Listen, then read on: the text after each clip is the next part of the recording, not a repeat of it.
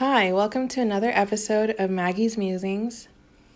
For this episode, I wanted to talk about I don't even know how to put it concisely, but the the performative nature of living in the 21st century as a young person, let's say.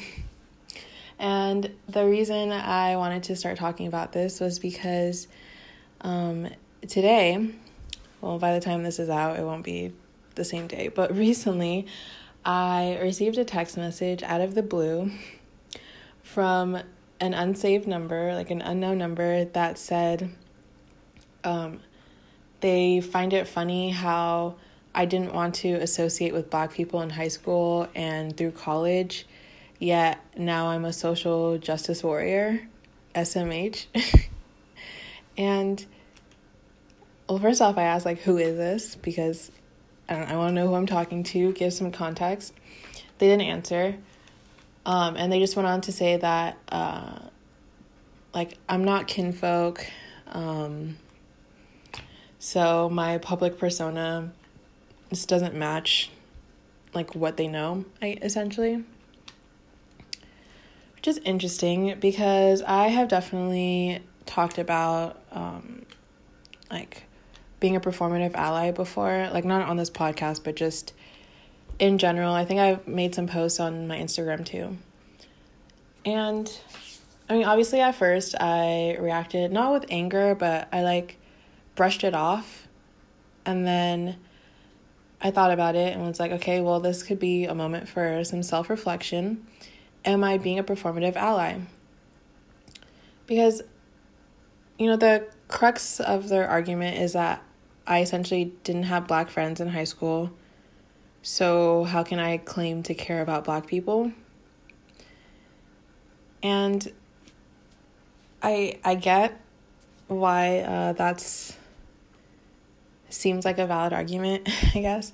Um, but for starters, and not to like justify anything, because like yes, I should be more involved in the black community than I am now, but I didn't really have friends in high school. I had I had 3 friends throughout my 4 years in high school.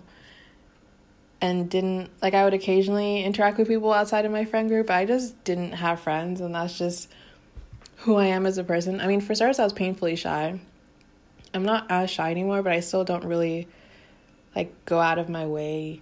Like it's it's definitely something I need to work on. I understand that it's a personality flaw, because um, I need to be more engaged with people. But like their argument that like it's not it makes it sound like I would interact with everyone but black people. Like I would just go out of my way to not associate with black people. Like I'm purposely avoiding them, and that's just not the case. I didn't associate with anyone. or like if they're using associate as befriend, then I wasn't really friends with like yes, I didn't really have black friends I had there were a few black people I would talk to, like I would I would be acquaintances with. And that's a big thing with me. I just have I have a few friends and like everyone else is like acquaintance. I don't I wouldn't say I have a lot of acquaintances, but like I just know people, but I'm not friends with them. So I wasn't like I they're trying to frame it in a way where I was like anti-black. I wasn't anti-black in high school or college. I was just, I guess, anti people. I don't hate people. I just didn't, like I said, go out of my way to interact with them. Not that I've never interacted with people. I don't think I have an antisocial personality or anything. Well, I'm fairly antisocial, but I'm not like, it's not like a diagnosable level where I just avoid people completely. You know what I mean? Like, I'm not too bad. I'm just not great.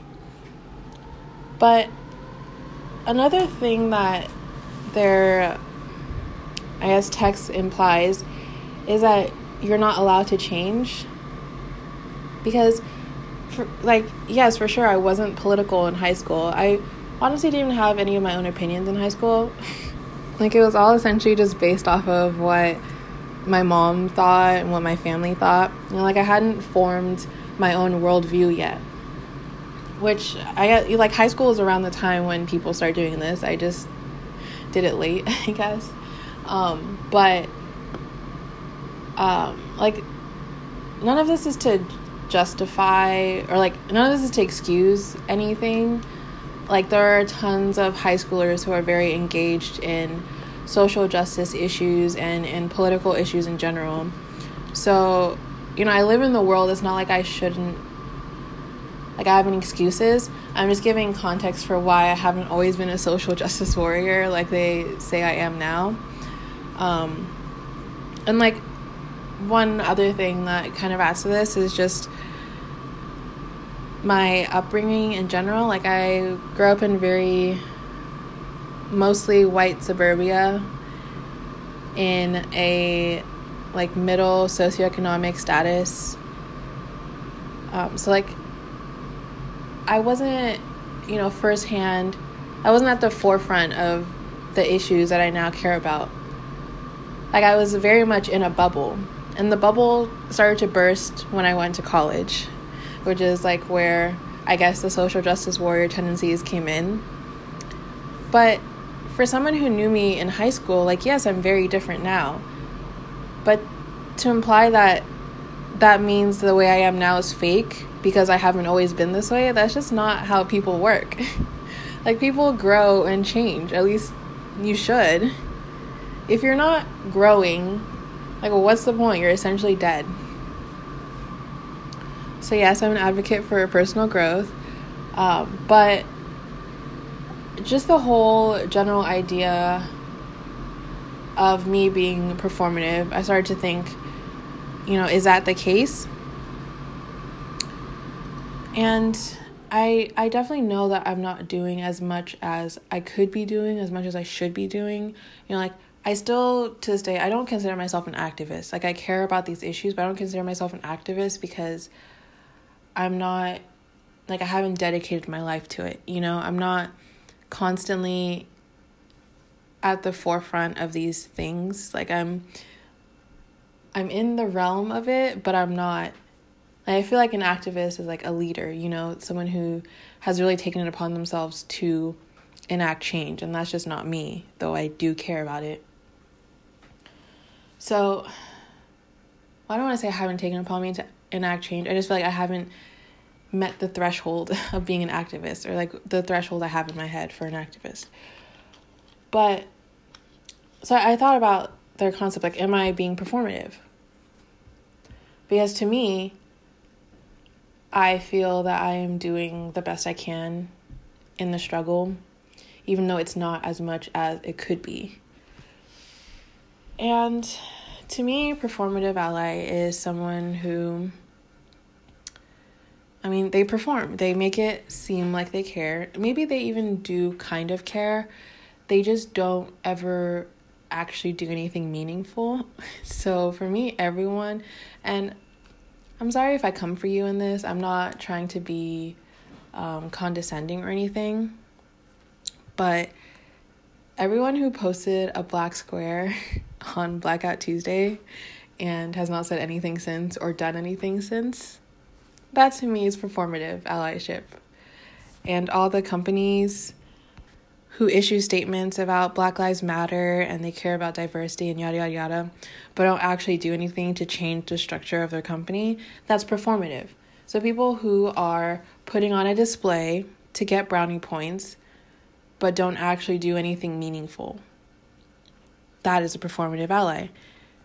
And so for me, I don't feel I've done that. And I know, like, I know self critique can be difficult. So, like, I'm definitely open to input. I always hate critique when I first get it, but I will eventually come around to it and try to, you know, incorporate it. But I, and here's where it's going to kind of sound like I'm brag. I'm not, okay, I'm not trying to brag or anything, but like, I've been protesting, I've been signing petitions, I've been donating I've been when I can. I don't have much money, but a little here and there. I've been educating myself on the matters at hand and trying my best to educate people around me. Like for example, when it comes to abolishing the prison industrial complex, like just a year ago I was not for that. Like I wouldn't have considered myself an abolitionist because it just seemed like a crazy idea. Like when you first hear it, no police, no prisons, like it does sound kind of insane. But once you actually do the education on it and realize that like one the the reason why people are so closed off to it, like from the minute we came into this world, we have been indoctrinated with propaganda, like nonstop propaganda. Americans don't think that they are susceptible to propaganda, but we very much are, and we are constantly getting it. The idea that cops keep us safe, the idea that prisons keep us safe, they keep bad people off the street, like all of these sound like they are just facts, but they're not, in fact, fact. You know, like there, there is so much evidence contrary to this that it becomes pretty evident we've been force fed a lie our entire lives. And this isn't the only one. There's so many, there's like so much unlearning to do because if you have grown up in America, you've been indoctrinated with American propaganda that exists to to continue state control and state violence against oppressed peoples, which one of those oppressed peoples are black people. So, yes, I wasn't fully aware of all the interworkings of of how how our systems of oppression work and that they even really fully exist. So there's a lot of unlearning to do and then creating room to learn new ways and to learn to first learn how things actually are and then to be able to imagine a different world. Like a big part is is being able to foster our creativity like, can we imagine a better world, or is this all like this is all we know, but is this all we have to ever know? So that's a lot of like what I've been doing, and then trying to to also share it with other people as much as they'll allow me. Like I've annoyed family members, I know. I haven't fully begun the work of like really like full scale discussions that are deeper. It's just it always breaks down at surface level. Like the minute I I say anything that that contradicts their worldview as it is now, then it kind of it doesn't get much further.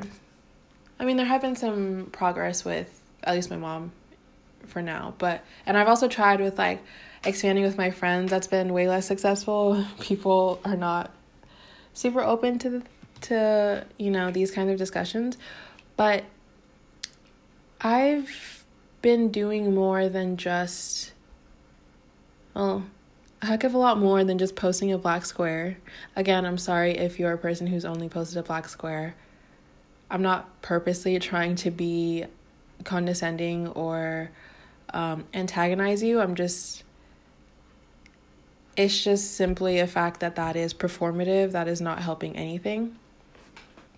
But, but, for me, I've done more than that, and I try to continue to do more. Like I've I'm begun looking for groups to join, and I do want to make more friends, like form more connections with people that already see the world the way I do instead of like just trying to bring people to my point of view, which that's important, but also like having an actual base, a community, um, like a collective, if you'll call it that, um, to be able to, for like more encouragement and help me to, to help push me into a better direction, like help push me further. So, with all that taken into account, I don't see what I've been doing as performative. But I also understand by the very nature of using social media, like social media is inherently performative. Whenever you post something, you post something to share to others, you are kind of perpetuating a persona. You are you are performing for your audience, who is your followers. I don't think that's inherently a bad thing. It's inherently performative, but it's not inherently a bad thing. Like social media helps you with outreach. I mean, I'm reaching more people this way than I would be standing on a street corner yelling. and more people than just one on one. Although one on one is still important, um, that you can get a lot more in depth that way. I guess like face to face or with COVID now, over phone or FaceTime. But you can reach a lot more people quicker and with less work through social media. And it's been really fueling Black Lives Matter since it started. Not just the resurgence this year, but like since it started back in, in 2013. Social media has been a huge factor in it. And honestly, social media plays such an important role in any, really any movement now. So I don't, I'm not one of those people, like, I'm not a boomer that's gonna be like, get rid of your Instagram, it's all bad. Like, I acknowledge that it comes with good and bad in terms of revolu well, yeah, revolution. I guess not everyone that's a part of the movement is looking for revolution. Um, I think that's essential, but that's something else. In terms of movements, it's important. But it's also like they were accusing me of being performative. But like I said, it's not essentially a bad thing that it is performative. You still get a lot of benefits from it. But because social media is performative and we know this, that it can't really give every facet of who you are. It doesn't it's not a full 360 of you. It's what you only put out. So for this person to say that to accuse me of essentially only going along with Black Lives Matter now because it's popular is them assuming that they know everything about me and everything that I've done and everything pertaining to the movement which isn't true because they are only seeing what I post. Which what I post can seem performative because it essentially is. But that doesn't mean that it starts and stops with what I put on my story. You know, that's just like a starting place. From Instagram, I found things that I should read to expand my mind. I found petitions to sign, places to email. Like, it is a crucial factor, but it is also a performative factor. And those two things can coincide. It's fine. Like it it's not contradictory. But by the very fact of the matter that they think I'm doing something as a fad, that part is just not true. So I feel like their criticism is not, it's a bit unfounded. and I don't agree with it. Like I like I said, it's hard to self-critique because how can you have an unbiased look at yourself? You are yourself. You're automatically biased. But I mean, I'm trying to pull evidence and from what I see, I'm just not I'm not being a performative ally. So, whoever you are, cuz you won't tell me who you are. If you hear this, I'm very much willing to talk about my growth and evolution over these past. It's been seven years since I graduated high school, so in the past seven years, how I've changed and how I got to my current worldview and what I do now. Um, and I'm sorry if you feel I ever overlooked you or did not make an effort to get to know you. I'm sure I actually didn't get make an effort to get to know you, but it wasn't. It's not you're not special. I didn't make an effort to get to know anyone outside of my like three friends. So, yeah, I just want to talk about the idea of performative allyship in general. Um, I guess so far I've talked about how it's just as it pertains to me. But when it comes to when it comes to other people, I mean, I don't want to be like preaching or anything, but I mean, consider have you done anything meaningful? Like, have you done anything beyond just posting? Although posting is important, but have you actually try to engage with the movement in any way? You know, I think that there are definitely levels to activism. Like, I don't consider myself an activist, like I said, because I'm not fully immersed in it, but I'm trying to do my part. I think that's just everyone where everyone should be. Like everyone should be at like the base level of activism. Because regardless of like your fields in life or like your interest or anything, like these things affect us. They affect they affect marginalized groups more, of course. But I think the saying that none of us are free until all of us are free is very like there's so much validity to it and I could have a whole like episode on just that alone. But just know that we are all way more dependent on each other than we think we are. We are much more collective than or we should be much more collective than capitalism tries to make us see ourselves as which um, I'm going into an anti-capitalist rant again. I'm not gonna like go fully into it, but just know capitalism does play a part in like the like our systems of oppression and the movement in general because I think any like Assata Shakur said um, this is paraphrasing, but like all liberation movements are movements against capitalism. Like no one is fighting for capitalism. Any liberation movement is inherently anti-capitalist. So yes, it plays a role. But where was I going with this? Um, oh yeah, but we all we all our struggles are interconnected, um, intersectional, if you will. And even if you are at the top, you are a white, a cis white man, a cis het white man. Knowing that anyone in society is being oppressed should still bother you for the simple fact of being like an empathetic human being. But also, if they are being oppressed, there's really nothing saying that you can't be the next oppressed group.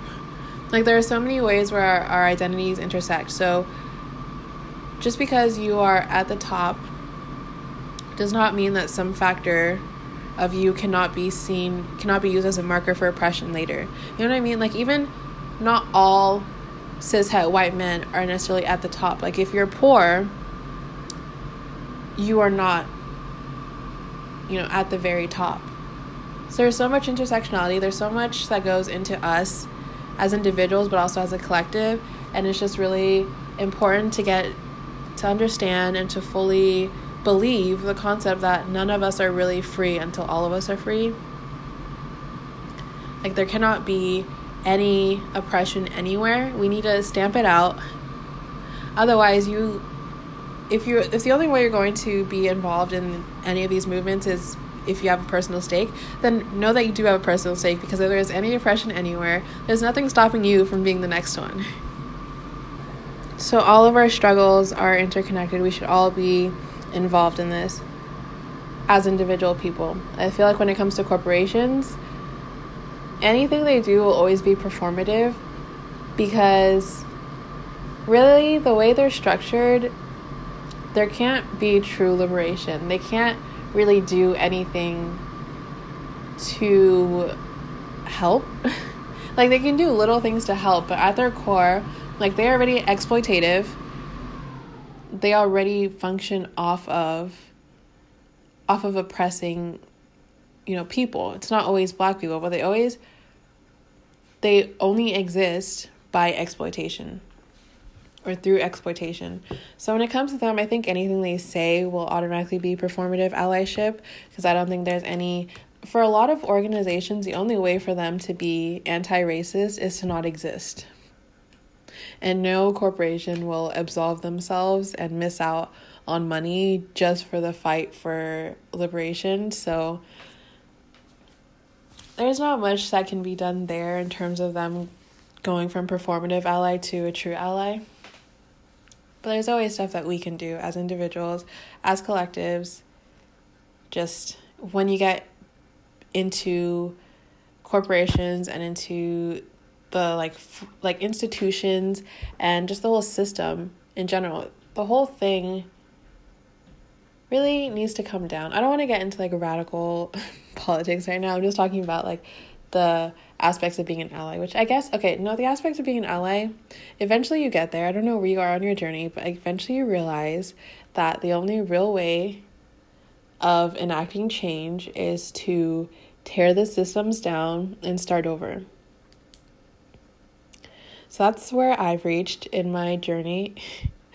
I'm sure it'll change in the future. I'm excited to see where I'll be a year from now, how I'll feel about things, and what I'll be doing. Um, like I said, I'm looking for like groups to join.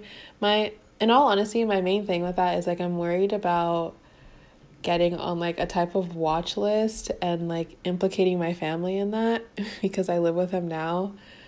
Um, but I'm not I'm not gonna join anything too radical. I'm not gonna attach my name to anything too radical for that reason for now. Um, but yeah, I'm excited to see my future growth.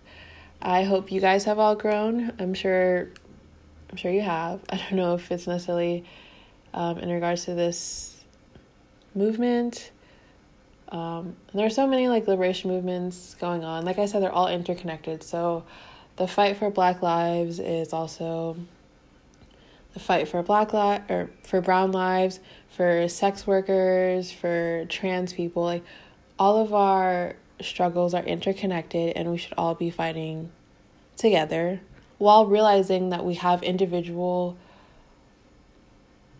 we realize that there are like nuances to our individual struggles, but that they are still all interconnected.